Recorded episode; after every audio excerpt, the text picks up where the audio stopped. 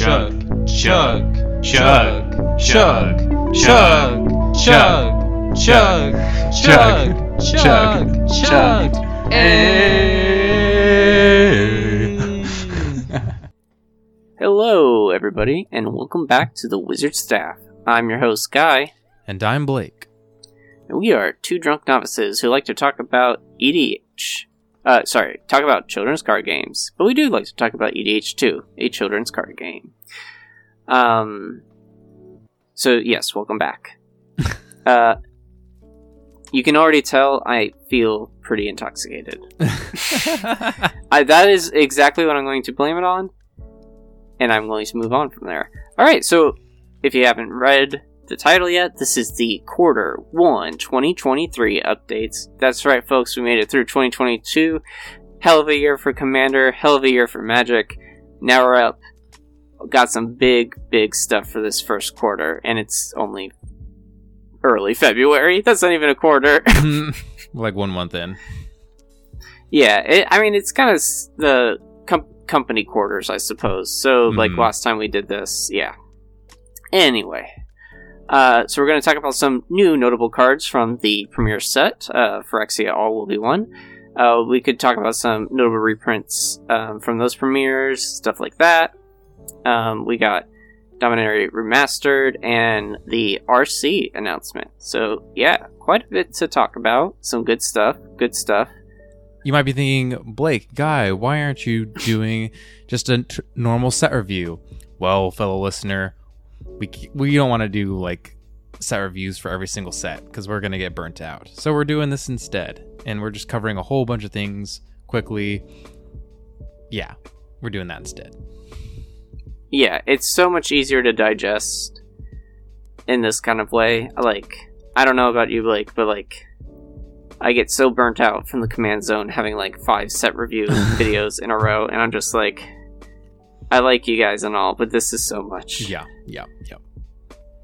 And that's how we were doing it too for a bit. So, anyway, uh, what are we drinking, Blake? Or what are you drinking? Well, I went and found something new. This is called Holographic Memory. It is a triple India Pale Ale. It is 9.5%, which is very high. I was about to say, isn't like a. I feel like when you say it, your normal is like between six and seven. Yeah, so this is on the upper end of like the spectrum, I think, for drinking. Yeah. it's the reason I bought it was because the name of it is called holographic memory and the label sticker on this can is holographic like a card and it's just very striking and I'm like this is just like the card game I play like uh, it, it seems thematic uh, there's a connection there I'm gonna buy this solid consumer logic right there so I bought it I, I, I feel so sh- ashamed of my reasoning, but um, I have to ask then: Is it as good as magic would taste? I suppose if we love magic, the taste would be good. So, how good is the taste? Um, it's it's pretty thirst thirst quenching. Uh, love it. oh, okay, that's good. That I feel like I, there's only like one or two beers where I can feel like that, because most of the time I feel like it's more sugar. But like, yeah, I have two cans next to me, and I'm not sure I'm gonna even bother with the second can because I'm like, mm, okay. oh, nice. What about you? I have Snoop Dogg wine. it's Snoop Dogg's wine. Um, Uh, not it's not like he personally gave it to me, but it is his brand of wine. We got it from a neighbor who just dropped it off as like a Christmas gift, which was very nice of her. But I was just like, all right, I had a little bit previously, and you know what? It's good enough for us another glass, so I guess I'll get through it. Yeah, pretty good. I don't listen to Snoop Dogg that much, so it is. I have had his wine more, more, more so. Sounds good to me. Do you want to get started with the first major topic of the year? Yes. So the first big thing kind of came and went. Uh, Dominaria Remastered. So this came out January 13th, 2023. This is basically a master set of 25 different sets, I believe, that all take uh, apart on Dominaria. So you could have from the very first set to this most um, second recent. So not Dominaria United, um, just the Dominaria before. Um, but holy cow, like the this was a good set for the beginning of the year. Just start off strong with all these reprints. Um, oh gosh, uh, you had the Tutor cycle, the Enlightened, Mystical, Vampiric, Worldly, and Gamble, Mm-hmm. all included. Uh, at rare, except Vampiric, but that's great. Uh, Lyra Dawnbringer, Sevinne's Reclamation, that came out in a Commander product. Test of Endurance, its first um, reprint ever. Mhm. Force of Will, High Tide, Mr. Gramora's first reprint in um, Like a non-secret layer and non-list.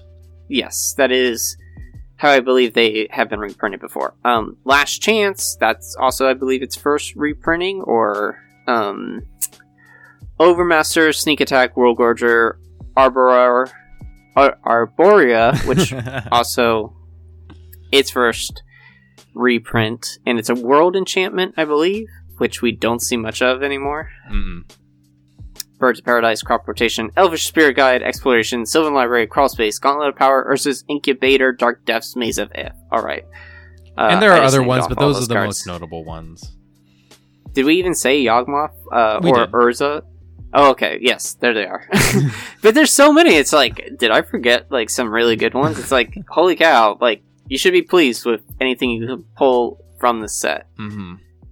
No complaints, really. I was pretty satisfied. It was the it was the classic situation of all right, they reprinted a card. This is the time where like I wait for the set to kind of get opened and the prices go down on maybe older versions of cards or at least the, or at least these newest versions. And I just buy them then cuz I didn't have a Yawgmoth Thran physician for a long time and I I know you know enough months go by since Modern Horizons and I'm like fuck a foiled Yawgmoth is now like $70 and Oh yeah. and now I'm just like Yawgmoth Thran Physician got reprinted again. Okay, I'm not waiting any longer. I'm buying it again after it's dipped a couple bucks.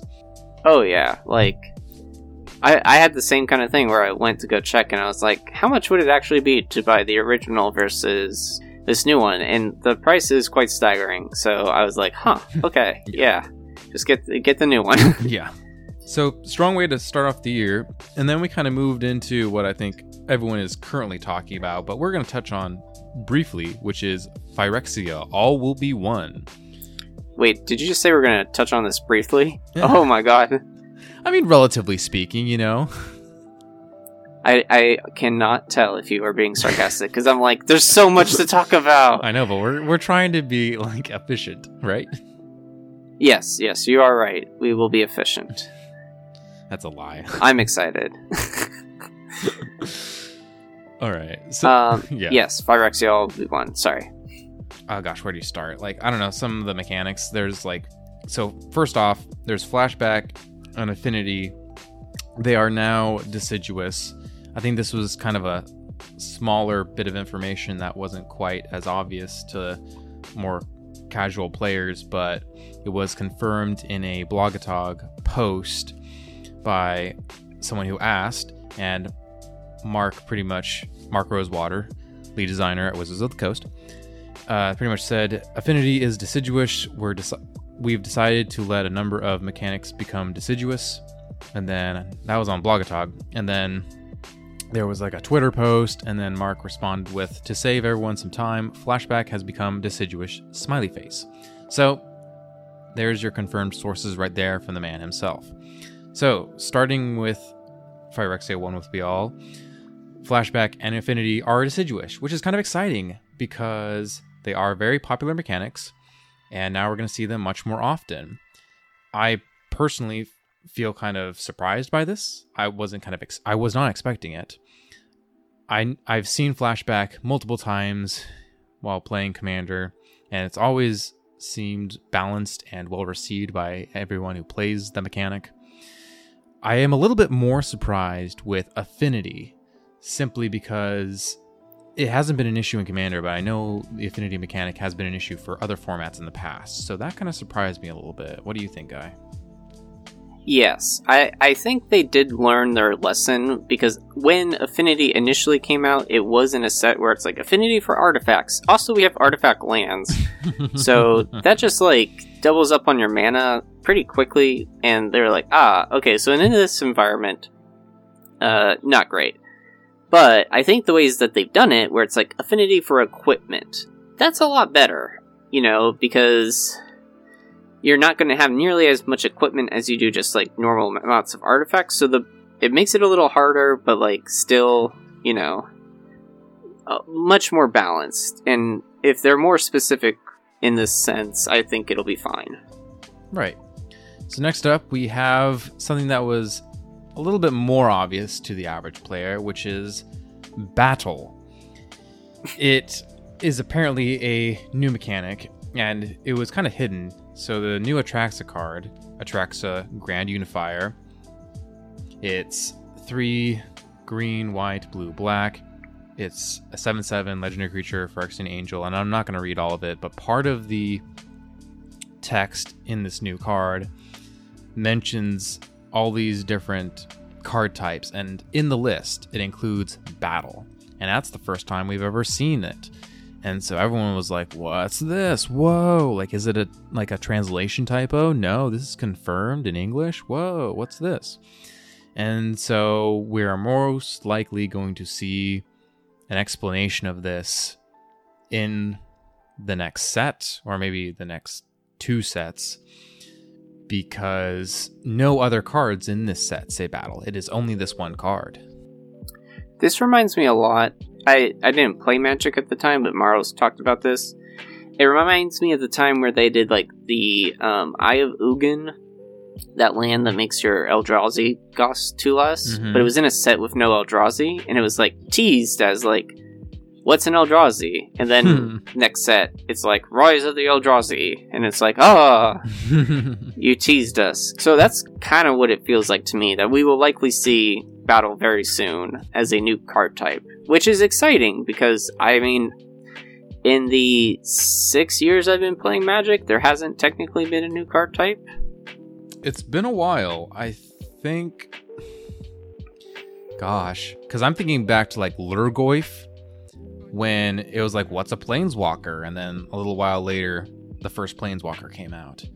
I I think Planeswalker might have been the most recent type. Uh, Tribal might have come before Planeswalker, Yeah, but those are the two that were not included in like Alpha and Beta. Yeah. Speaking of which, Tribal was notably left off of the new Atraxa card. However, Oh, yes. is still considered a card type, but going forward, it seems like WotC is not going to be making any more tribal cards. So they just chose to not include it in the list. that I that could be. Uh, to me, it seems kind of like maybe there's just no tribal cards in the set, or like any set going forward, so it's like not worth mentioning. Mm. Yeah, True. And I did a super quick search of cards and looking at every single card that mentioned like card type. And like when you do that, you kind of have to list them. And as of the time of recording, none of those types of cards have been errataed to include battle. But I'm assuming sometime in the future they will. Yeah, I think time will tell. yeah. I, it it really will depend on what kind of like card it is. To be honest, I mean, I'm kind of thinking like, is it going to be world enchantment related? You know, Mm-hmm. I don't know. Um, so we'll see. But yeah, exciting stuff. But let's talk about well, okay. This, I guess then this is also the next new mechanic, toxic. Ooh. Um, It's a new thing, But but, it's Guy- the same old thing, but slightly different. but gu- but guy, yeah, but guy and Blake, where is infect or poisonous? Um, okay, so there are two other podcasts you could listen to that go quite into depth about it. Uh, Command Zone and who is this other guy? Uh, Uh, this is oh, Shape- Mana Curves yeah, and Mana Curves' yeah. podcast. hmm Yeah, so unfortunately, Infect was left out of the set. Uh, it was originally in the set too, but it was scrapped once they removed minus one, minus one counters from the set, which I know are not very popular among fans. So uh, I think with Proliferate and Infect and all those, that WotC was just like, we're not going to do this. um, so we needed something new, something catchy, and so they made Toxic, which kind of reads as like when it deals combat damage, instead of doing the power toughness, it will just deal the number associated with Toxic. So you could have like Toxic 1, Toxic 2, 3, uh, 4, 5, and 6 is the highest. Mm-hmm. But you also might be thinking, oh, Poisonous was a ability very similar to that. Why didn't they use that? Well, I learned two fun facts. One, Poisonous is a triggered ability. Toxic is not, and that means you are there are less clicks for arena, which it just makes it automatic. So like Maro kind of has talked about like streamlining some stuff for arena, um, which is interesting now that they have to like take that into account as much. Mm-hmm. When I read that, I was c- sort of blown away. I was like, you know what? I haven't heard this, but that makes a lot of sense. Yeah, uh, which is just great, not in a sarcastic way. Uh, I, I think making things easier is always the better thing to do. Um, but so they did also consider using poisonous, but another reason why they didn't use poisonous was because poisonous means that you eat something and it is poisonous to you, which is not the way that this is being used when attacked. That would be more like the term venomous. So Maro said that if they had used the correct term, they might have considered keeping like venomous or like poisonous, but because of that, they just decided to make toxic. Okay. That being said, I hope that like in like five years or so, they don't come up with some other new mechanic that's basically the same thing as toxic and poisonous and infect, but something else. I hope that they just choose this one and stick with it if they are gonna do more cards in the future. Yes, I agree. I know that like infect was a very uh divisive mechanic. mm-hmm. You either loved it or you hated it. but yeah, so let's let's stick with toxic and just all agree this is okay. Guy, what are you talking about? Like, we need to reevaluate the number of poison counters that can be lethal in Commander. We we must strike. what are you talking about? We will get to that. Um, I have a lot of opinions about that. all right, all right, all right. Yeah. Okay. Uh, next mechanic. Unless, do you have anything else you want to add to toxic? I guess I just add that I had to do a little bit of research before I realized that like all the white cards were always toxic one. Oh yes. I was like, oh, I didn't realize that. And then like black is between toxic one and two, green is toxic two to six, and that there were very deliberate design elements for the level of toxicity for various colors. And I didn't realize that at first. I was just like, oh, like it's just whatever what, what the play design team felt was appropriate for the limited environment or whatever. That was my assumption, but I was wrong. And I read these notes and I'm like, oh, that's kind of cool that the toxicity level is related to the color. Huh. And it does kind of also relate to the uh, play design because uh, play design of like the set when you uh, draft. Because I know like the white is meant to go wide because like it's playing into like its tokens things. Green has like big creatures, and then like black just because like it's black. Yeah, So- yeah. And there's no red, like there's not really any red or There is like a few blue, but I double checked and I am pretty sure there are no. There might be like one or two red creatures but with it's, mo- toxic it's mostly concentrated in white, black, and green. So Abzan Yes. color identity. Oh yeah, for sure. yeah. That's all I had to add to toxic. We can move on. Yeah. So we got for Mirrodin! Exclamation point. Less exciting, even though this is an exclamation point.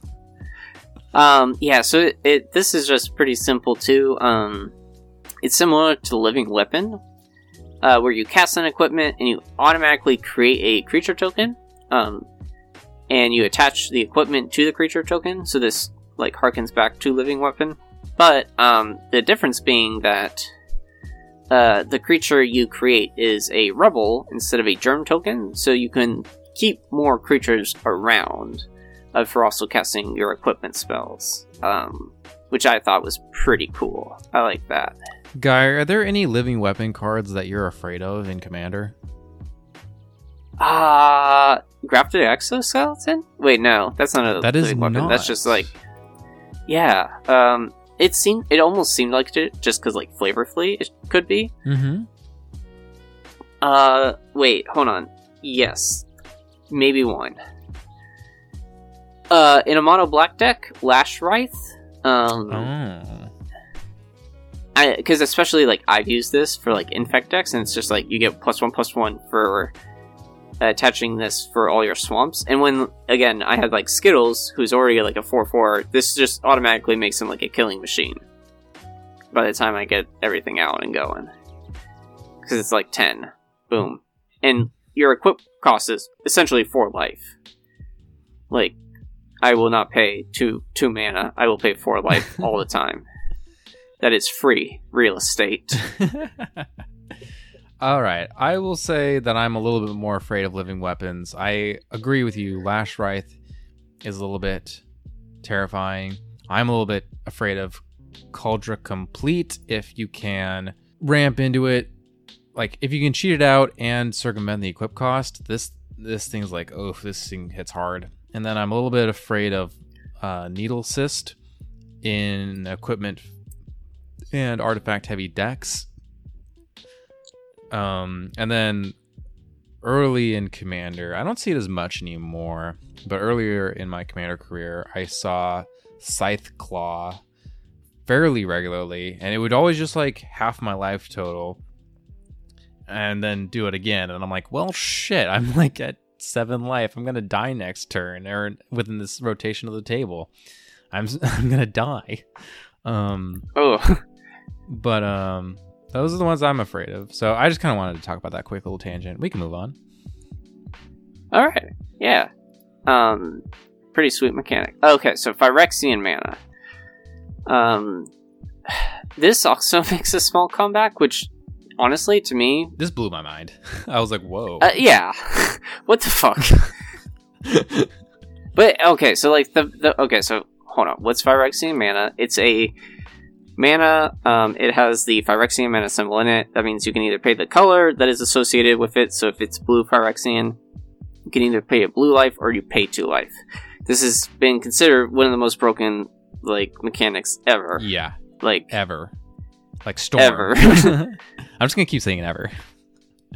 yes, like the fact that they were already bringing back and they were considering bringing back infect blew my mind. But like this, I'm like, what the fuck? Yeah. Uh, but it makes sense because it it does tie into the set because it's the only mechanic that actually says Phyrexia.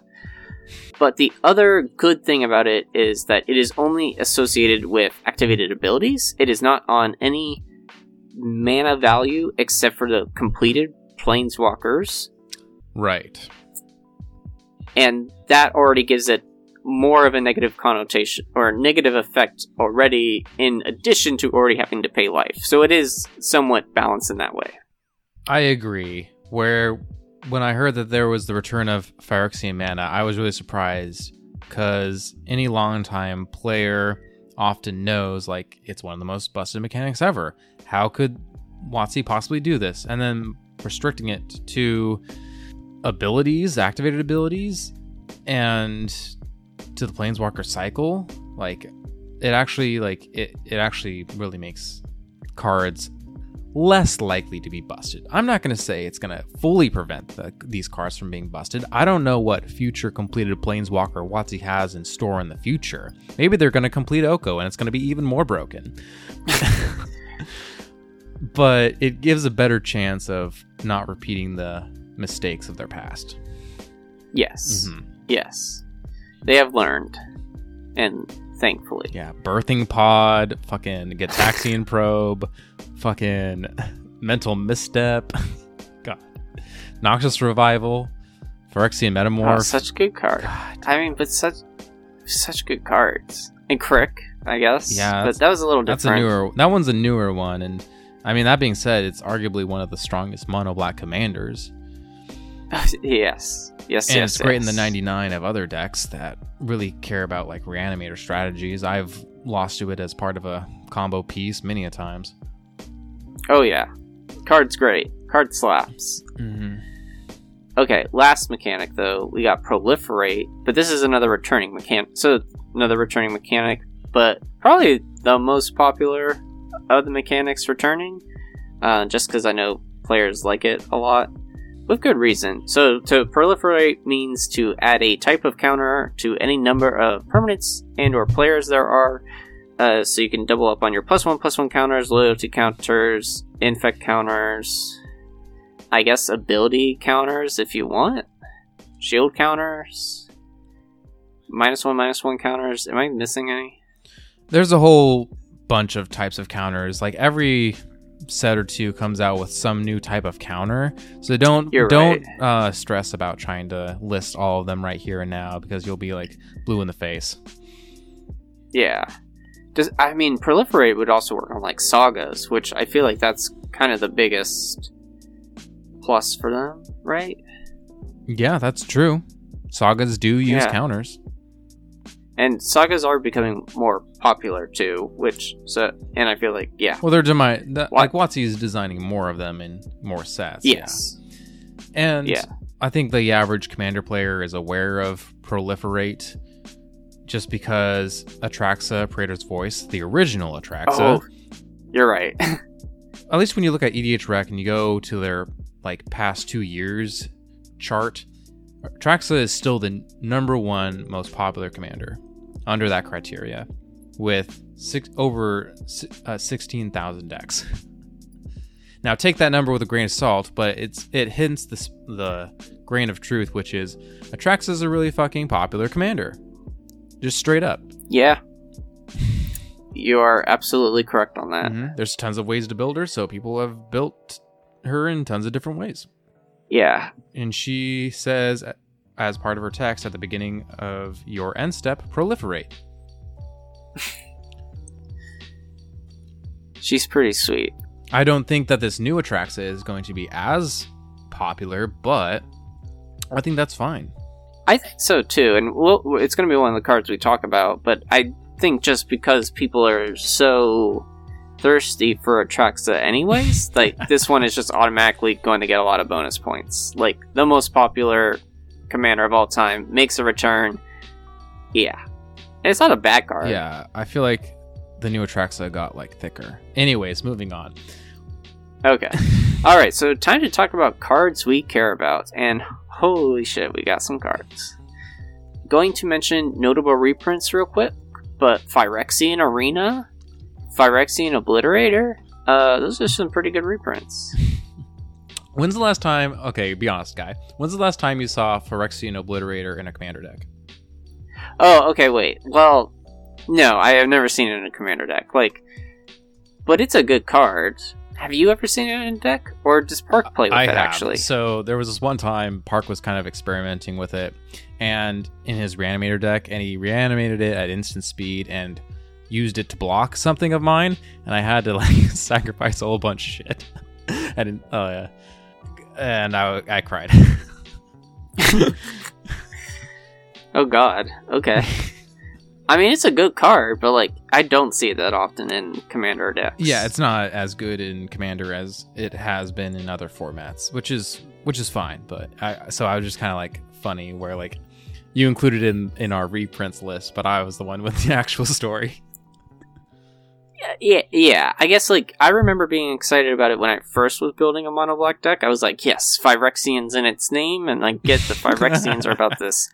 And I remember because I sent you the list, and you and you specifically called out like, why do you need this card? oh yeah, you remember that better than I do. yes, I made a deck list, and you said you would critique it, and then you kind of like put it in like, take this out. this is not good in this deck. And I was like, but Blake, it's it's worth money, so it must be good. And but no, I totally agree. I don't think it's like a staple in Commander by any means, but I like it. Ah, that's so funny. Though I do like the old art a lot more. Do you remember why you put it in the original list then? Yeah, because it was a Phyrexian, and it was a s- expensive, good card So it must be good. for a different format. Yeah, exactly. I was stupid. I do. I need to be more clear. All right, you're good. I didn't buy it. You can buy it now. It's reprinted. It's low cost. yeah. Okay. Uh. But all right. The Praetor cycle is now complete. Blake, would you like to do the honors of reading the best card ever? Okay. Yes, this is Elesh Norn, Mother of Machines, four and a white. It's a legendary creature, Phyrexian Praetor. It's a 4 7, so big butt, with vigilance. So that's pretty interesting. But wait, there's more. If a permanent entering the battlefield causes a triggered ability of a permanent you control to trigger, that ability triggers an additional time. So it's like Panharmonicon. But wait, there's more. Permanents entering the battlefield don't cause abilities of permanents your opponents control to trigger. So it's sort of like Torpor Orb, but stops more than just creatures from ETB triggers. So both these effects are like quote unquote generically strong in the commander format. There's a whole lot to say about this. Um guy, I, I kind of want to let you talk about it more though because you're the one who actually has a mono white deck and you're kind of have to be a bit more skeptical as to whether or not you would include this card in said mono white deck or maybe you'll build this as your commander For me, I mean, I could totally see people building this as a commander, like for sure. but why I like it. Well, okay, I because I know that it's on this list in particular because I feel like it's going to be a very popular commander. Um, but I am also like just 99 love, but like, yeah. Um, okay, so my point of perspective, just so like saying my point of perspective is it's already just like a good 99 card, but it'll be a great commander too. So anyway, in mono white, uh, there are a ton of good ETB effects. You got the original Ranger Captain, you got Recruiter of the Guard, you got Solitude, Stoneforge, Mystic, Stoneforge Mystic, Felidar Guardian, Flicker Wisp, Oblivion Ring, Sun Titan, Mentor of the Meek, and I know the list could go on. Like Oblivion Ring, there are a lot of Oblivion Ring like effects, so that just adds on. Mhm. So anything that enters the battlefield, you get two of. Already great. Uh, so yeah, but for five mana, like, eh, that's fine. To me, the bigger thing I think is the stopping your opponents at, at all. Like that's even crazier. I think. you think so I think so. That's that's the more devastating part. I think because yeah, that just stops three people. Yeah, it's it's a pretty because like the other thing, like when you compare, I guess other than Jin-Gitaxias, all the others like halved or like kind of just hindered you in another way, but this one's just like full stop, like on a very common thing to do. You know? It's not like it doesn't stop the first ETB trigger, like kind of like Jin-Gitaxias counters the first spell. mm-hmm So that is a full stop. But in this way, it's like every ETB fe- effect is just down. oh i see what you're saying for- yeah. So that's why I'm. I mean, that's personally why I'm including it. I think like the ET- that part is just going to be so backbreaking very quickly. It's great. I agree that this is a strong like white card. Whether I want to encourage people to build it for their mono white commander decks because mono white in the commander format is still needing help to get up to speed with all the other colors. And I do want to encourage people to play this in the 99. No, I do not think it's so powerful that it needs to be banned.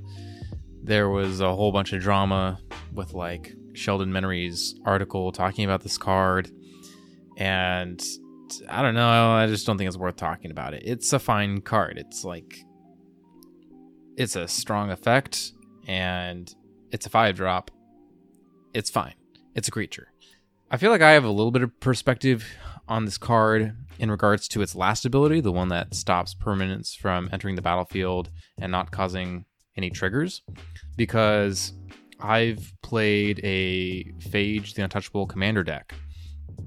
And one of the main cards in that deck that you want to get out pretty much every single game is Torpor Orb. And Torpor Orb pretty much stops creatures entering the battlefield from triggering anything. And so that's kind of what everyone's comparing that last ability to. And so I've played that last ability like a whole bunch of times, and it doesn't come up every commander game, but it comes up pretty frequently, almost every game. And it always just sort of happens to be where my opponents go, oh crap, I can't do what I was planning to do. Like that kind of screws up my sequencing, and that kind of screws up the plans that I made. But it doesn't really stop them from like playing the game, like certain other cards, like I own a Shield of Emeria. Like it just sort of like hinders them, like a stacks piece, which is what this card is. And Yeah. so, at least on that dimension, where I feel like I can speak about this card on its final ability, it's fine. And that's what I'll say. All right. It is all okay. So, I guess I do kind of want to get into, and I want to get your opinions.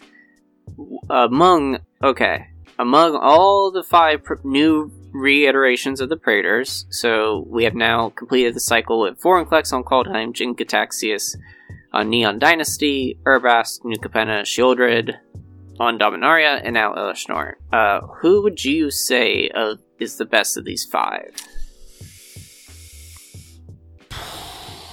That's a big question. Wow. Um. Fuck, I wasn't ready for this. um. Oh, sorry. Oh, that's actually kind of tough. I mean, if you ask the average player, they'd probably say Elesh Norn just because that's the only card of the cycle with discourse to be like, it should be banned. Let's see. The Jin, the new Jin-Gitaxias is pretty high on the salt score in terms of the EDHREC salt score. hmm In a vacuum, if you had a gun to my head, if I had to choose one of the five, I would probably say Sheoldred because it's the one that costs the least at four mana and it punishes a game mechanic that pretty much every single commander deck uses, which is drawing cards. So uh, that's gonna be my answer. I you nailed it because I I 100% agree with you that with of these, Sheoldred definitely still is probably the best one. Yeah, it only costs four mana and it punishes pretty much every single deck in the format. it, it doesn't even have to punish you for like having a lot of card draw because like you draw cards naturally in the game. It's part of the draw step. Yeah, it's the only it's the only one of these that does not require your opponent to do anything. Mhm. I guess like Urabrask is kind of the same, but like it's not nearly as good of an effect. I think Urabrask is the one I'm the least worried about. I'll say that. Probably.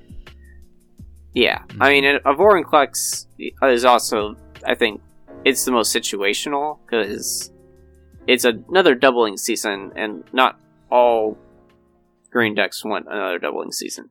A good number do. Now, here's a question for you, Guy.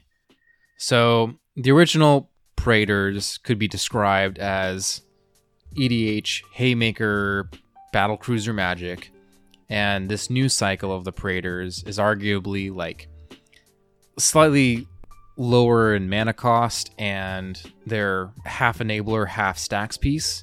How do you feel about that description? Do you feel like it's accurate? Because I've seen that crop up online as the description as a fault against this new cycle. And I kind of wanted your thoughts on to whether you thought that was an accurate analysis and if, if you think it's justified as these being bad cards. I'm glad you asked me that question because I do have an answer.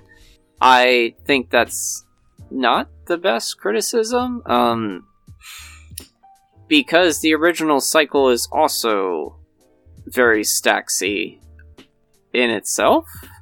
I feel like people don't quite see it that way, but it is. Y- You got Elesh Norn pumping creatures and turning your cards, uh, uh, decreasing the value of the other cards that aren't yours. Uh, Jin-Gitaxias basically says you have no cards. um, Sheoldred is pro- oh Sheoldred's sacrifice. Yeah, Sheoldred is She'll make you basically the old Sheoldred is like you ha- your opponents have no creatures if they aren't a creature heavy deck. Yeah. Uh, Urabrask, your creatures come in tapped. That's pretty stacksy. Um, your not all your lands will untap the next turn, so stacksy. Uh, so I I already thought the original cycle was a stacks centered cycle, so it, this totally feels in theme to me, in my opinion. I guess I agree. I feel like people forget about the like downside, like the inhibiting nature of the original Praetors. Somehow, Yeah, somehow. it's only like yeah. I mean, like, I say oh I say God. that, but uh, like the original Vorinclex is still voted one of the most saltiest cards in the format. So uh, kind of take that with a grain of salt. But yeah, Yeah. Um I mean, I wouldn't want to rank all 10 of them. That would be hard. we're not going to get down that rabbit hole right now. Yeah. Okay, so let's just move on. Uh okay, so the next big card we're going to talk about is Atraxa Grand Unifier. So I'll read it all. Three green, white, blue, black, legendary creature Phyrexian Angel. It's got its four original key abilities Flying, Vigilance, Deathtouch, Lifelink. It's a 7 7, and when Atraxa enters the battlefield, reveal the top 10 cards of your library. For each card type, you may put a card type of that type from among the revealed cards into your hand, put the rest on the bottom of your library in a random order. Um, so it's a lot of mana, three more than the original, and its effect is strong, but I don't know, just like the amount of mana it costs, like worries me. And like I and also being like so diverse in color. Like it's almost like Ur Dragon to me. Like I love that card, but it is a pain to cast. Yeah, I don't know. I think like if you can just like ramp up, get this out, play cheap clone effects, even if they die, you still get the triggers and flicker like cheap flicker effects. Like it's just value town. Oh yeah. That being said, guy, I just play the new Elesh Norn, and this doesn't even enter the battlefield and trigger. oh yeah. Sucks to suck. Though like you could if you had if I mean I guess if you're playing against Elesh Norn, yeah, that would prohibit you. But you could also totally throw Atraxa into this deck and then it's like, ah, Double Value yeah. count. So it's, it's yeah, the cla- twenty cards. Yeah, Win the game. that's true. So yeah, that's but it's the nice thing I think too. So like original Atraxa proliferate is a pretty diverse thing you can build upon. You got planeswalkers, you could have infect, you could have sagas. Like there's multiple ways to build it. Plus one, plus one counters. But this one also, I feel like, just opens you up to like however you want to win. Like as long as red's not included, you could probably find a way because you just can draw all the cards you need. Hmm Exactly. Let's move on to the Dominus cycle. Is that how you say it? Dominus? Dominus? I pretty confidently said that, but you know, you might be right. That sounds actually more right. I don't know. Dominus? I mean, nobody Would knows how to Dominus? pronounce Magic the Gathering card names. It's fine. Yeah, okay. Moving on. So, this is a cycle of five Phyrexian gods. Uh, however, they are listed as like Phyrexian horrors. But they are gods in the way that there is a way to get them indestructible and they are mythic creatures. But they all double up on something in their colors. So, for example, Mondrak, Glory Dominus, uh, two white white legendary creature, Phyrexian Horror. If one or more tokens would be created under your control, twice that many of those tokens are created instead. And then it has an activated ability with one uh, white Phyrexian, white Phyrexian, sacrifice two other artifacts and or creatures, and then put an indestructible counter on this card. So yeah. Uh, there's a whole cycle of them. So white doubles all tokens, so treasure, creatures, clues, etc. Blue doubles on proliferation, black doubles on death triggers, red my all-time favorite. Uh, double non-combat damage, like holy shit. Um, and then green, double power toughness on combat. So all good effects. They are. I was really surprised where, you know, each set has a cycle, and oftentimes, like, the whole cycle is kind of mediocre. Sometimes, like, half the cycle is good, half the cycle's bad. But every once in a while, you get a set like this where the entire cycle is actually pretty good. Like, not even one of these is a dud. Like, like most like a lot of the time like the entire cycle except for like maybe red or maybe the green one are like good you know what i mean um but all Yeah. of these are solid like like the white one that's basically like an Anointed Procession effect and that's a highly desired effect in that color identity of white. And so i feel like this is going to be worth money. And i mean i'm not going to justify each and every one of them but like the red one just doubles certain types of damage. That's pretty common in the commander format and it's for such a low rate at 4 mana. The blue one double proliferates not just like proliferate additional time. This one is actually a hard double. Like i think that's the thing it's that all of these are a hard double whereas most modern wizards of the coast design has moved towards like triggers an additional time. So it's not true double double but these ones actually are. And i think because of that reason and they're so mana efficient and because of their activated ability of essentially one mana because let's be real like in a 40 s- when your starting life total is 40 you can afford to lose 4 life pretty easily the fact that they give themselves indestructible for just like one mana like hell yeah like that's really strong Oh yeah.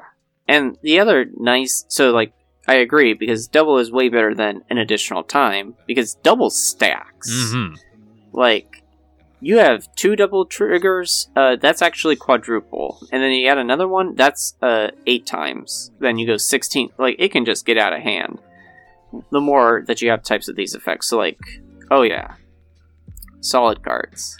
Yeah, I remember. I remember when I played an Aurelia, not Aurelia, the War Leader, Gisela, the the one that doubles damage to your opponents and halves damage to you. I'd play a bunch of like double damage to your opponents, and I played a whole bunch of those. And like by the time I had like three of them, everyone was just like, "All right, we don't like this group slug deck. Like, let's just kill him." Like he's already been dealing damage, and I couldn't like I couldn't never politic my way out of it. So I'd always just die first, and that's why I took the deck apart.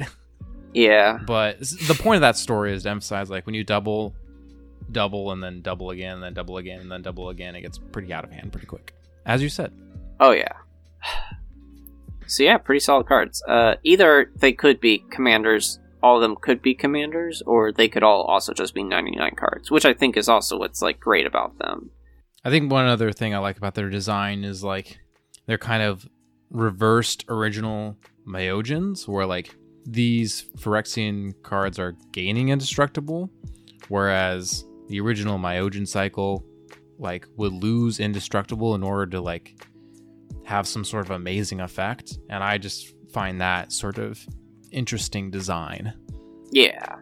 I feel like you kind of have to have been playing Commander for a really long time to even fucking remember the original Myojins, but uh, they're still cool. Okay, you want to move on to the next card? Sure thing. Ixhel, I think that's how you say it. Ixhel, scion of Atraxa. So this is Atraxa's uh, daughter, for lack of a better term. That's probably not cor- canonically correct. it is one white, black, green.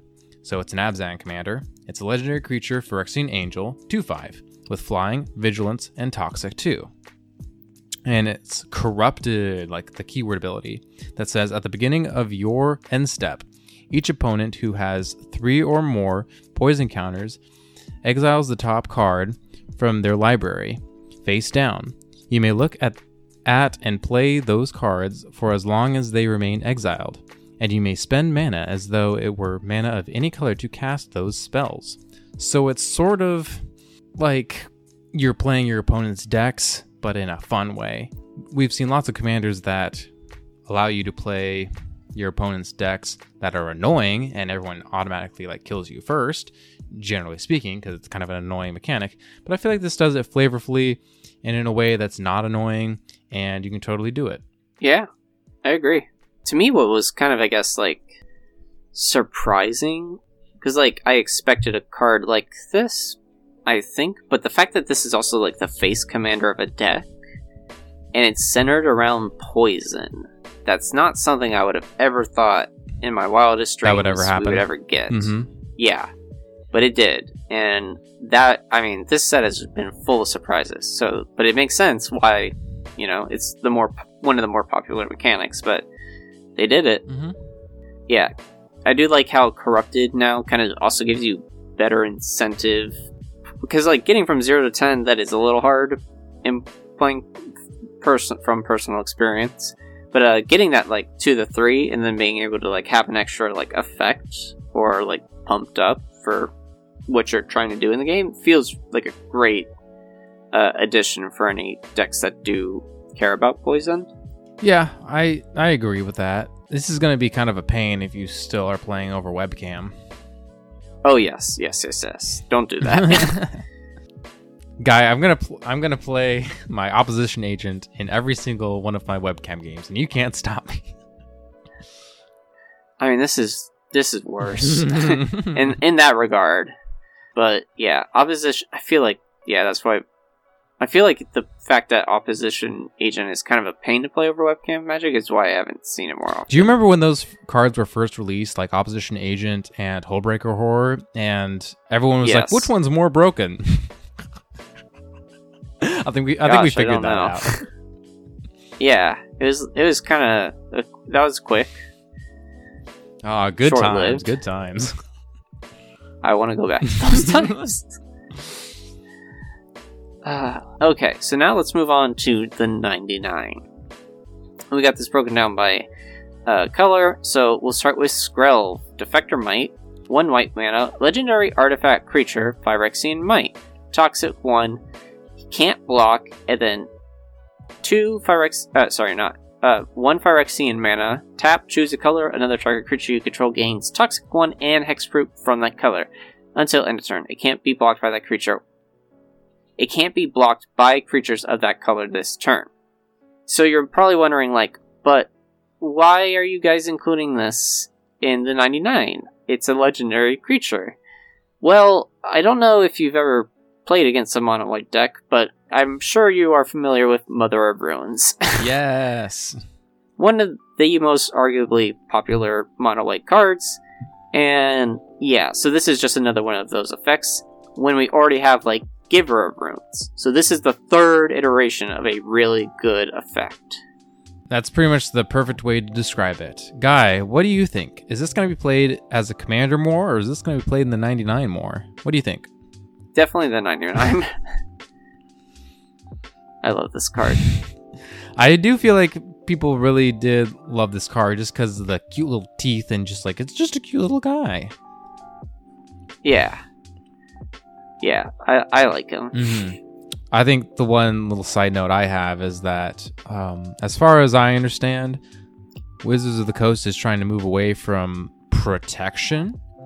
And so instead, it Yes. is the wording of this card is like, oh, you give it hexproof, and then it can't be blocked by creatures of the color that's chosen. Because, like, let's be real, protection is kind of a hard. I don't want to say mechanic. What's the right term? Like protection is a hard. Um, it's not a keyword. It's uh, but protection is a hard ability to remember all that protection actually encompasses. And so there, Yeah. WotC's moving away from that, and so that's why the wording of this card is the way that it is. Yeah. Mhm.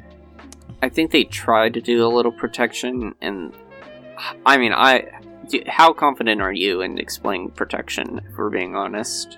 I could if I wasn't this drunk. That's kind of how I feel. Like, I might need a reminder on, like, everything, because it's a lot.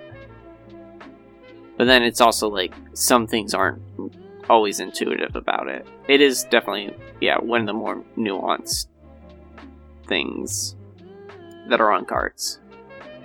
All right, so to oversimplify oversimplify things, protection is basically an evergreen keyword ability that grants several different effects to a permanent or a player, and the best way to remember it is debt, and that's D E B T, like credit card debt.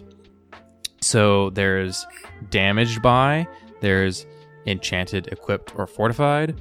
There's blocked by, and there's targeted by. So if something has protection, it can't be damaged, enchanted, equipped, blocked, targeted. Those are the things. And that's really hard to remember, let's be real. And so WotC's moving away from that. I mean, you explained it pretty well right there. Yeah. I had to take a sec to compose myself. No worries. Yeah, I but I think that's great that I I have heard that before, but like it just doesn't come up. I'm gonna have to now remember that like phrase. yeah. Um. All right. Yeah. So okay, why don't we move on to the next card? So the next card we have is Clever Concealment. It is two white white for an instant with Convoke. So remember, your creatures can help cast this spell. Each creature you tap while casting this spell pays for one or one mana of that creature's color.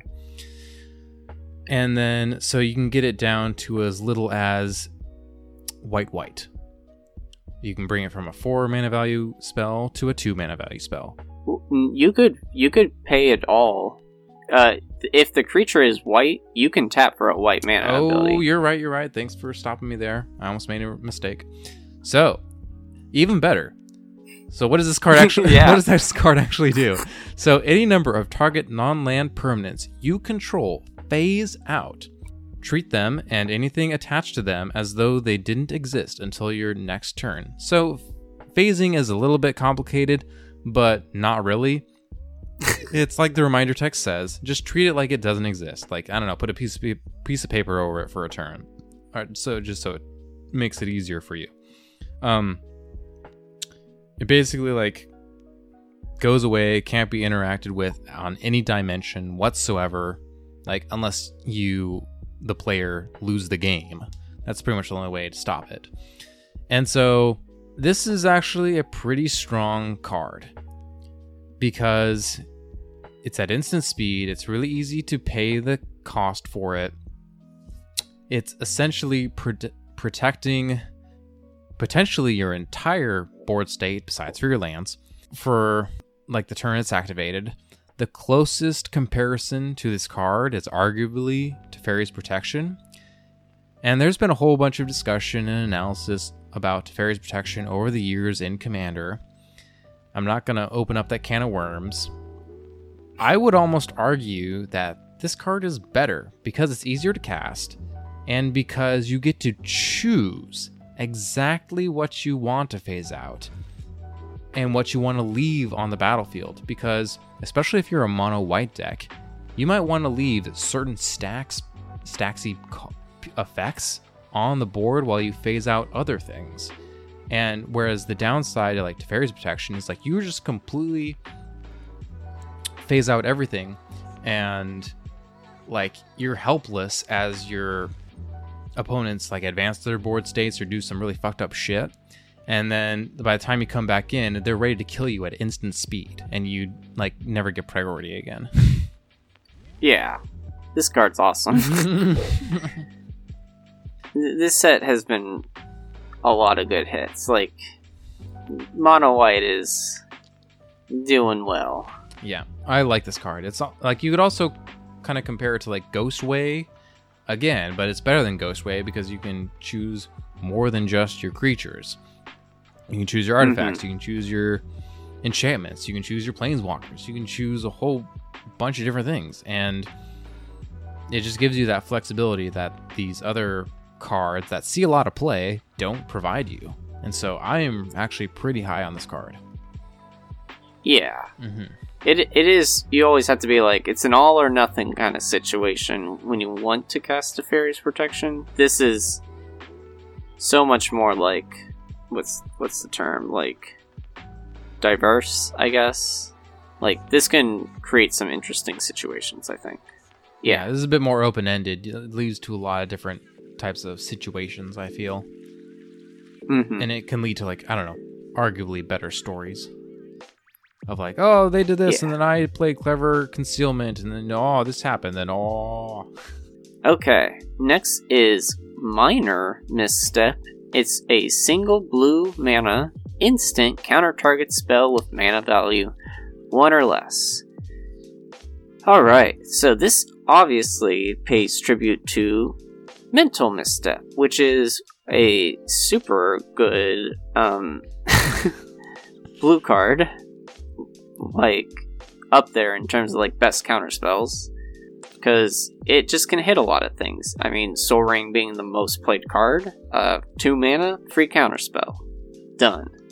Mm-hmm. So I feel like this card has potential to also see a lot of pay- play, is what I'm saying. Oh, one or less. Oh, so it could be zero. That's a that's a one up, I think, from Mental Misstep. Did I spell mental? I did. I, I spelled it wrong. Yeah. Okay. Mental Misstep is only mana value one, so this card's a little better. Yeah, it's a little better in terms of effect. Like it's hard when like a spell is free, like original mental misstep is. Um, That is true. I feel like this pertains to more of the CEDH, competitive EDH spectrum of the format, where you're trying to go as fast as possible. yeah. And even then, I have not. I, I try to stay up to date as to like what the CDH meta, quote unquote. I know there's lots of CDH metas, but like mostly what the CDH spectrum is on about, and I still haven't really heard anything definitive about what their thoughts are on this card because, as you said, Mhm. mental misstep is played, but again, that's because it's a free spell. Like two life when when your starting life total is 40, that's nothing. So I'll say this: in an average, more casual commander game, like you might be able to get someone with this every once in a while, but like you're not going to catch them. Like your your ability to stop somebody is going to be much less. And on the CDH end of the spectrum, uh, at this at time of recording, I still have not heard a whole bunch of people be like, "Oh wow, this is really gonna replace like you know my force of will or my fucking like like I don't know, just like the whole spectrum of counterspells that are at that end of the format." So because of that reason, I'm like not so high on this card, even though like at first glance you would think you would be. I also want to clarify, like mental misstep at that end of the format is not going to stop Force of Will because Force of Will is a five mana value card. And so like you your opponent may be casting it for free and you might be thinking, "Oh, they're casting it for free. That's zero mana value." No. It is a 5 mana value card. You cannot use minor misstep to counter it. and I've seen a number of people already make mistakes with this. Interesting. Okay. I feel like I haven't seen that, but that is good to bring up. mm-hmm. And I can definitely see where you're coming from because there's another card we're talking about that I kind of feel the same way about. But we'll get there. Uh, do you want to read this next card? Sure, I'm excited for this one personally, which is Encroaching Mycosynth. It is three and a blue for an artifact that says non land permanents you control are artifacts in addition to their other types. The same is true for permanent spells you control and non land permanent cards you you own that aren't on the battlefield. So, obviously, by name and by card type, it is an homage to the original, which is Mycosynth Lattice. They are different. At the same time, they're both pretty much artifacts that make all your other permanents artifacts. And that can be very strong for a number of different reasons. Just there's a lot of commander decks that want to make all your permanents artifacts in order to do some real bullshit and synergistic stuff.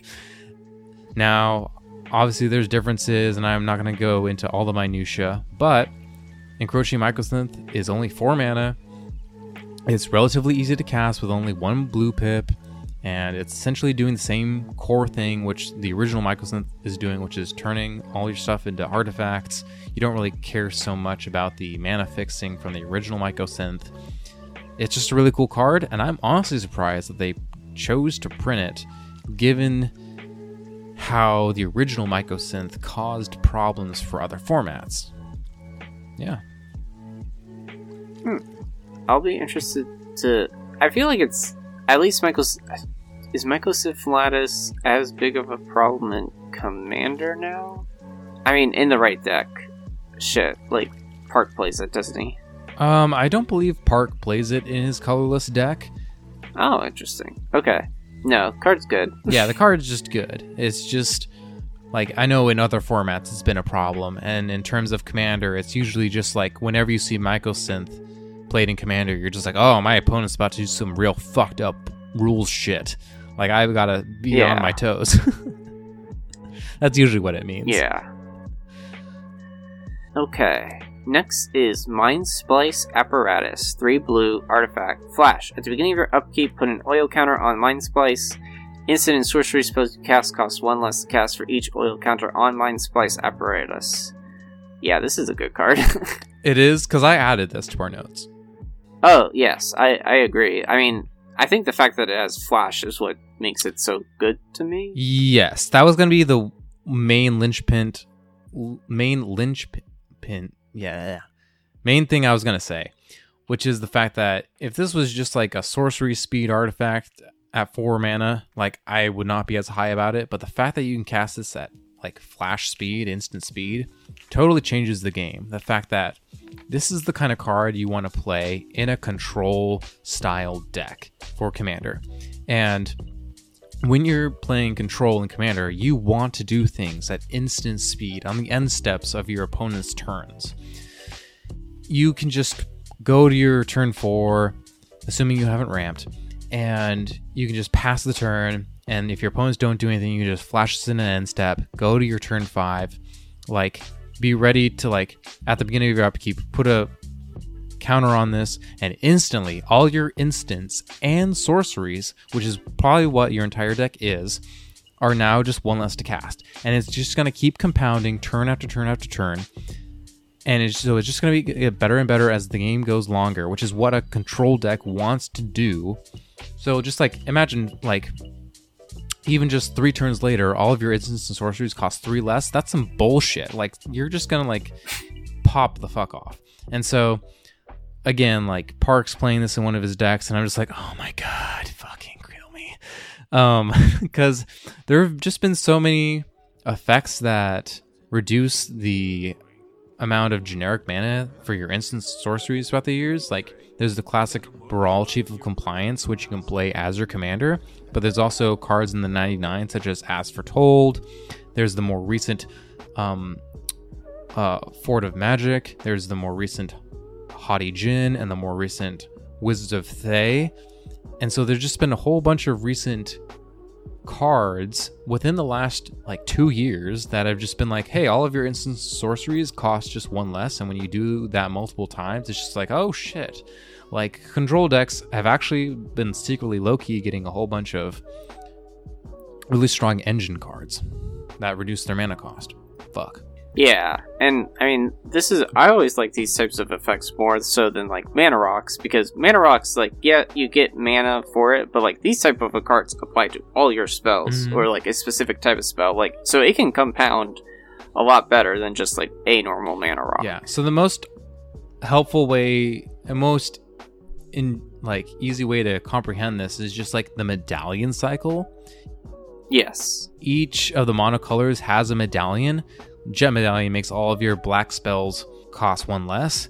If you've ever played that in a mono black deck, you're just like, wow, this does a whole lot of work, like generally speaking. And so like if you just play the medallions in any monocolor deck, you're just like, holy shit, like this is almost better than a stereotypical three mana or even two mana value mana rock that taps for a colored. It's just like when it's each spell, like that's actually like a small but important difference. And I mean, if it can apply to even just more than one spell per your turn, that's already what makes it so good. hmm So That's why I added it to our notes. I was kind of high on this. I'm probably gonna buy it. it's a good card. Mhm. Okay, next card. All right. So next we have Ichormoon Gauntlet. It is two and a blue for an artifact that says Planeswalkers you control have zero proliferate and minus twelve. Take an extra turn after this one. But wait, there's more. Whenever you cast a non-creature spell, choose a counter on target permanent. Put an additional counter of that kind on that permanent. So there's kind of a lot to unpack here.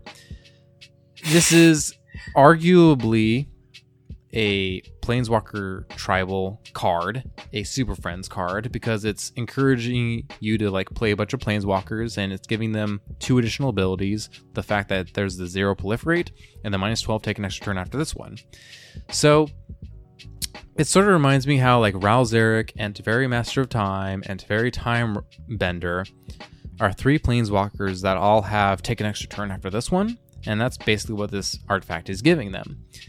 And it's also giving them the zero proliferate ability, which is, in my mind, sort of reminiscent of the fairly recently printed Kasmina Enigma Sage, where it's just sort of like giving your planeswalkers a certain ability. I think Kasmina Enigma Sage isn't exactly the zero colon proliferate, but it's sort of like the idea of like all of your planeswalker have this generic ability. And so I'm wondering if we're going to see that more and more. Yeah. Then there's the second half of the this artifact, which is whenever you cast a non-creature spell, like choose a counter on target permanent, uh, put an additional counter of that kind on that permanent. And for me, that's really reminiscent of Flux Channeler, which kind of just says like, oh, whenever you cast a non-creature spell, proliferate, proliferate, which is slightly different but very similar to this effect. And that card is fucking cracked in the right deck. I am afraid of it every single time I see it. Like I've only seen it a few times, but it's always in the right deck. And whenever I see it, I'm just like, oh fuck, this thing needs to die. Otherwise, we're losing the game right now. Um, it's funny to me because only 38 commander cards with proliferate exist as of the time of recording. And like most of them are not efficient or very powerful, but like there's only just a handful that are efficient and powerful, and those are the ones I'm afraid of. And this is now one of those cards. Yeah, I mean, in a Super Friends deck, you just give everyone the ability to proliferate. That can stack up pretty quickly, because if you're able to proliferate enough to get one Planeswalker to go off, you then get to take your extra turn. You do the proliferate thing again, and then you just get there again, and it's like, alright, another turn. Like, this can get out of hand, yes, very easily. Yep. So for that reason, when that within that very specific archetype of Super Friends, I want to mention this card. It's also interesting because, yes, it is kind of the true first Planeswalker tribal cards that I would say that have come out recently. Like, I don't feel like it's a super great supported type of deck always. It's not. I feel like Planeswalker Tribal, aka Super Friends, has gotten a lot more support, especially with the current state of design where all these Planeswalkers are completed. So it's easier to cast them because they have Phyrexian mana in their mana cost. And then you get this bullshit of Ichormoon like Gauntlet. And so I'm just like, hmm, I'm really curious what the future of Super Friends is going to be because for a long time, it's always one of those archetypes that people talk about but rarely build just because financially it's kind of difficult to build it. And it's also Mhm. like less socially acceptable to build it because you often are incentivized to be like planeswalker slash board wipe tribal, and that's not always the most socially acceptable. So I'm wondering if the Super Friends archetype is going to adapt and change over the next like oh I don't know two to four years because of the new planeswalker cards that are coming out that are easier to cast. I I'm gonna have to wait and see. It'll definitely be interesting. Okay, so this next card is kind of the card that I would say I relate to in minor misstep, where you were kind of talking about like the other one will always be better, but it's a cute um, Homage. callback. Yeah, homage, that's a better word. Uh, so we have Synthesis Pod. Uh, three and one Phyrexian mana. Um, artifact, tap, blue Phyrexian mana, uh, exile spell you control. Target opponent reveals cards from the top of their library until they reveal a card with mana value equal to 1 plus the exiled spell's mana value. Exile that card, then that player shuffles. You may cast that card exiled without paying its mana cost. So, if you haven't caught on, it's Birthing Pod. But group hug. Yeah, it's it's definitely an interesting design, but I feel like people might just like play it because of their love for Birthing Pod. But I don't think it's nearly as good because isn't because Birthing Pod just allows you to go get whatever you want. Oh, that is specifically like um one more mana value, but this is saying like um this is a little more like a cascade. Like you don't always know what you're gonna get. Birthing Pod, long history, especially in modern. Um, you'll see it every once in a while in competitive EDH, and you'll see it every once in a once in a while in casual Commander. Yeah, I feel like this is a really cool homage, but I don't think I'll see it a whole bunch besides decks that are specifically designed to like play their opponent's decks in hopefully a quote unquote fun way. Yeah. Next up, we have All Will Be One. It is three red red for an enchantment that is very flexible. It says whenever you put one or more counters on a permanent or player, All Will Be One deals that much damage to target opponent, creature an opponent controls, or planeswalker an opponent controls. So it's directly converting like the number of counters you're putting on stuff into damage to pretty much any target you want. And that's a pretty powerful effect, but I feel like it's kind of balanced out by the fact that it's a 5 mana enchantment. What do you think, Guy? Yes. Otherwise, I think it could go off pretty easily with a few of these cards. Quest for Pure Flame, Red Terror, War Elemental. Red Terror being a newer card that's a legendary that can sit in your command zone, so these would become two card combos. Why is that? Because all these cards um, essentially put a counter on themselves whenever you deal damage. So you just have to deal damage once, and then this all will be one, and those three cards will just bounce back and forth and kill you. So that it's it's nice that it's like a good infinite combo for some of these niche cards. Uh, but the Red Terror also like being a newer commander and also um, I don't know. I feel like Warhammer players are kind of excited for that. yeah. Yet to see anyone abuse it, but then again, it only came out like three days ago, so all yet to see. Yeah. hmm This next card, I expect to see a whole bunch though. Oh yeah. Oh wait, I'm up for reading. Conduit of Worlds, two green green artifact. You may play lands from your graveyard. Where have these things? Just stop before? there. Okay. But wait, there's more. But wait, there's more. Tap. Choose target non-land permanent card in your graveyard. If you haven't cast a spell this turn, you may cast that card. If you do, you can't cast additional spells this turn. Activate only as a sorcery. Uh, so yeah, it's another Crucible of Worlds, Ancient Green Warden, Ramunap Excavator, uh, Wayward Swordtooth. Um, but then it's also kind of like a one-time Gaea's Will. Almost. I mean, sure, it's a non. but yeah. like, let's be real here. Nobody really cares about the tapped ability. Everyone just cares about the fact that it's another card that lets you play lands from your grave. That is definitely the most appealing part. Don't get me wrong. That's a really strong ability in Commander. For those of you who don't know, pretty cracked. Yeah, I mean, but the, just the added bonus effect for only one more mana, it's like it's a pretty good bonus effect too. So I mean, this and among yeah, Crucible of Worlds and all those other cards is going to be played a lot. It's sort of interesting, like, if they just keep printing cards like this, A, are they going to stop? Because I feel like, Guy, I want your opinion on this. I feel like landfall strategies in Commander are doing just fine. They really Yes. didn't they didn't really need this kind of effect. No, They didn't really need a fifth one. no. Like we were fine with Crucible of Worlds, Ancient Green Warden, Ramunap Excavator, and Wayward Swordtooth. Yeah, I And so now we have a fifth one, and so now I'm just like, all right, WotC, like you're doing good. Like I think we can, because Commander is an eternal format. I think we'd honestly be fine if we never got. I I mean this seriously. I think we'd be fine if we never got another. You may play lands from your graveyard effect again. Because like we've Yeah. reached like what's called a quote unquote critical mass of a certain type of effect.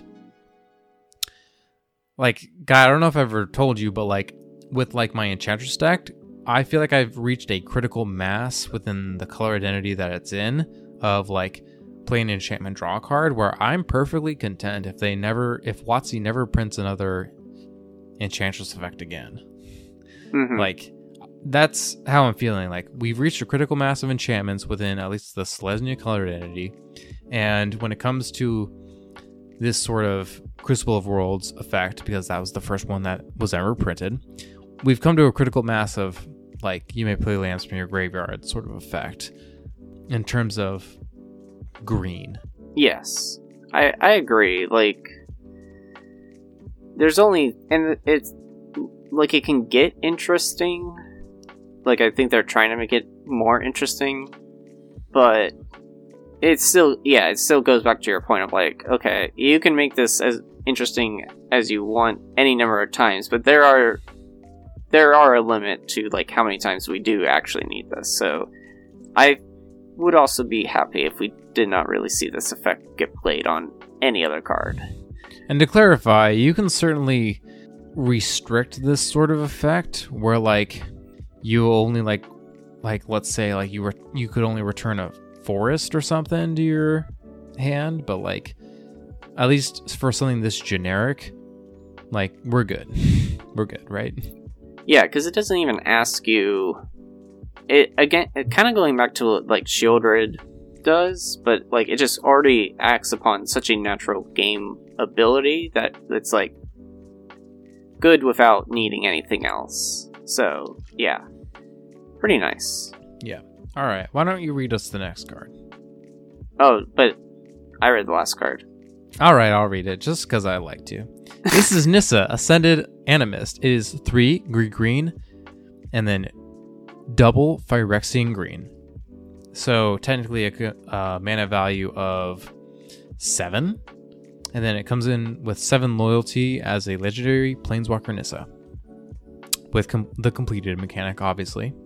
So plus one, create a XX green Phyrexian Horror creature token where X is Nissa Ascended Animist Loyalty. Negative 1. Destroy target artifact or enchantment. Negative 7. Until end of turn, creatures you control get plus 1 plus 1 for each forest you control and gain trample.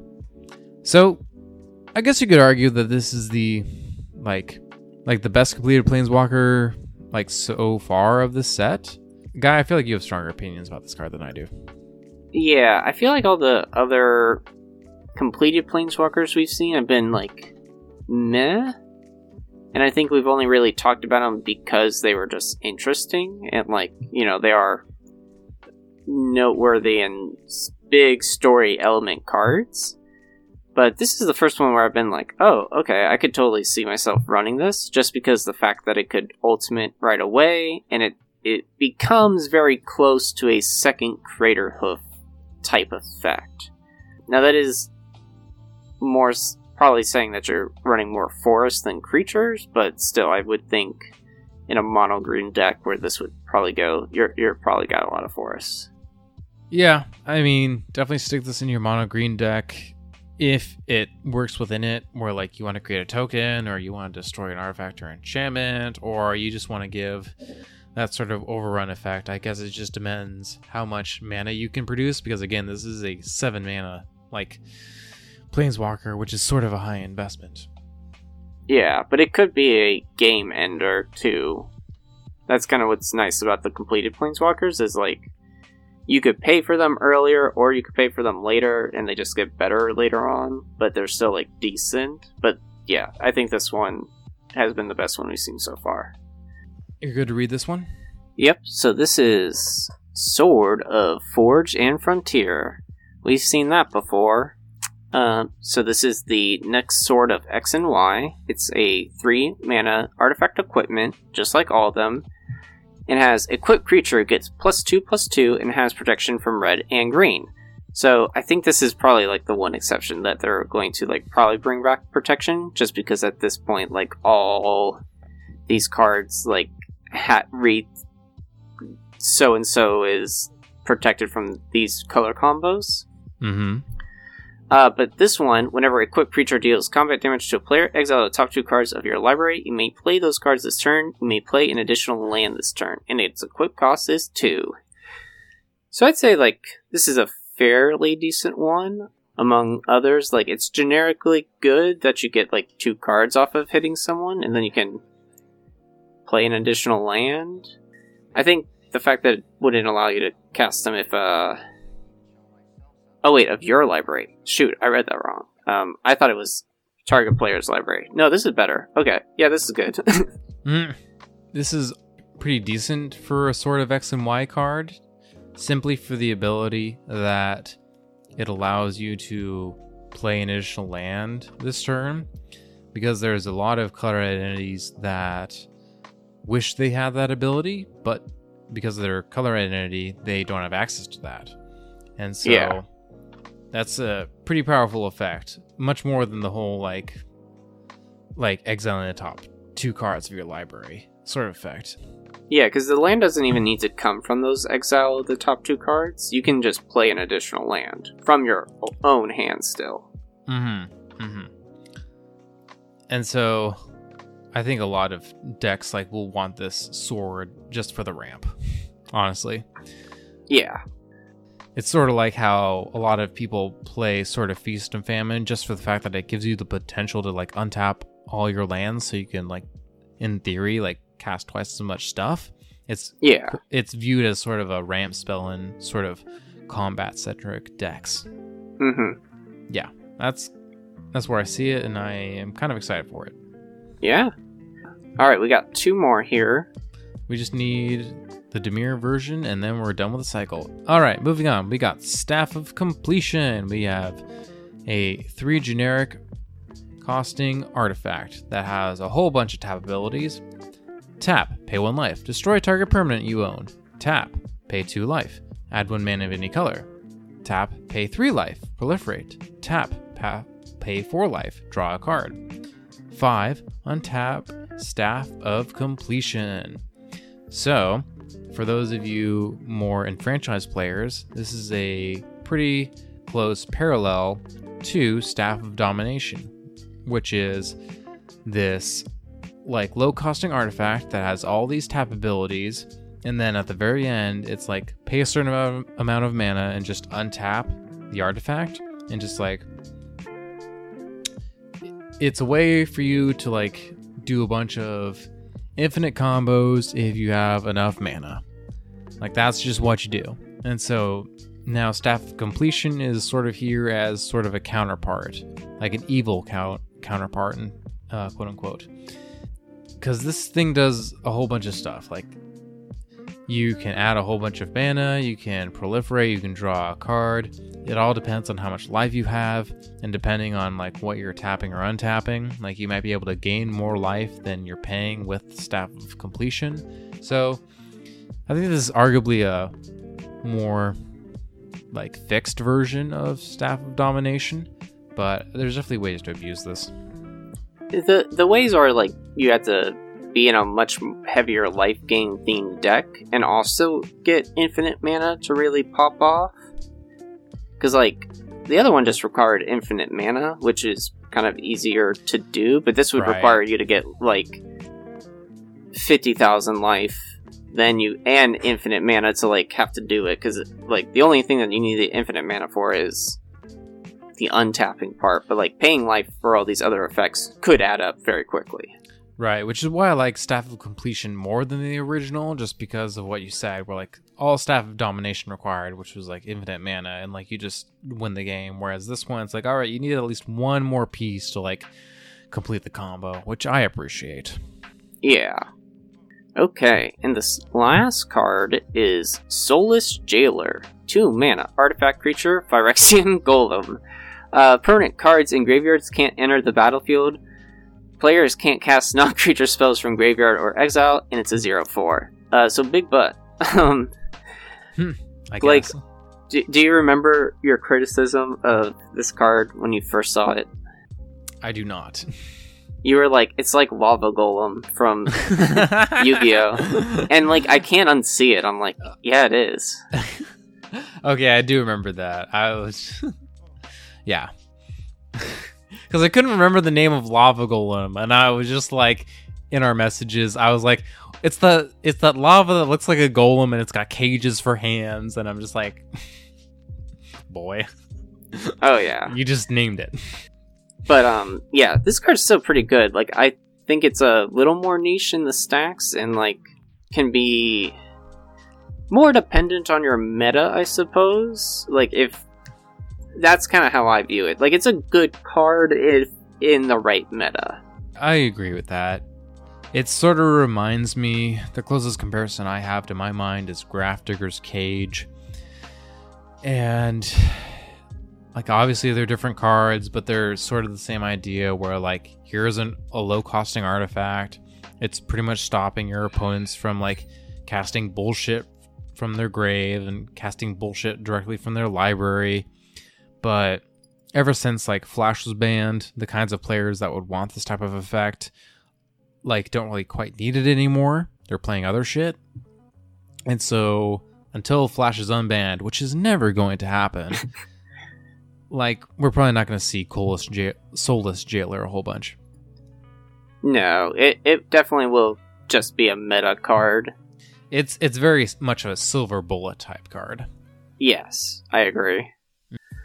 Okay, and that kind of rounds it out for our first premiere set of All Will Be One. Uh, definitely some hot talked about cards, and definitely some cards that I think we'll um, get to see quite a bit of. Hopefully, I feel like we still did a fucking set review just because we're all like an hour and forty minutes in.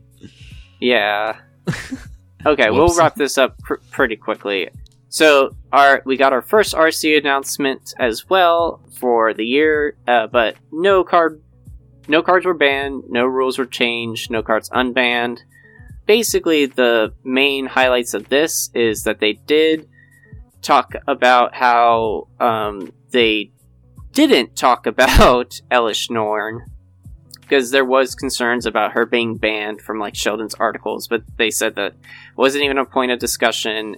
So the transparency there is nice that we get to kind of know more about their conversations and was that actually talked about. But it's it's good that they're not making any kind of rash rash decisions.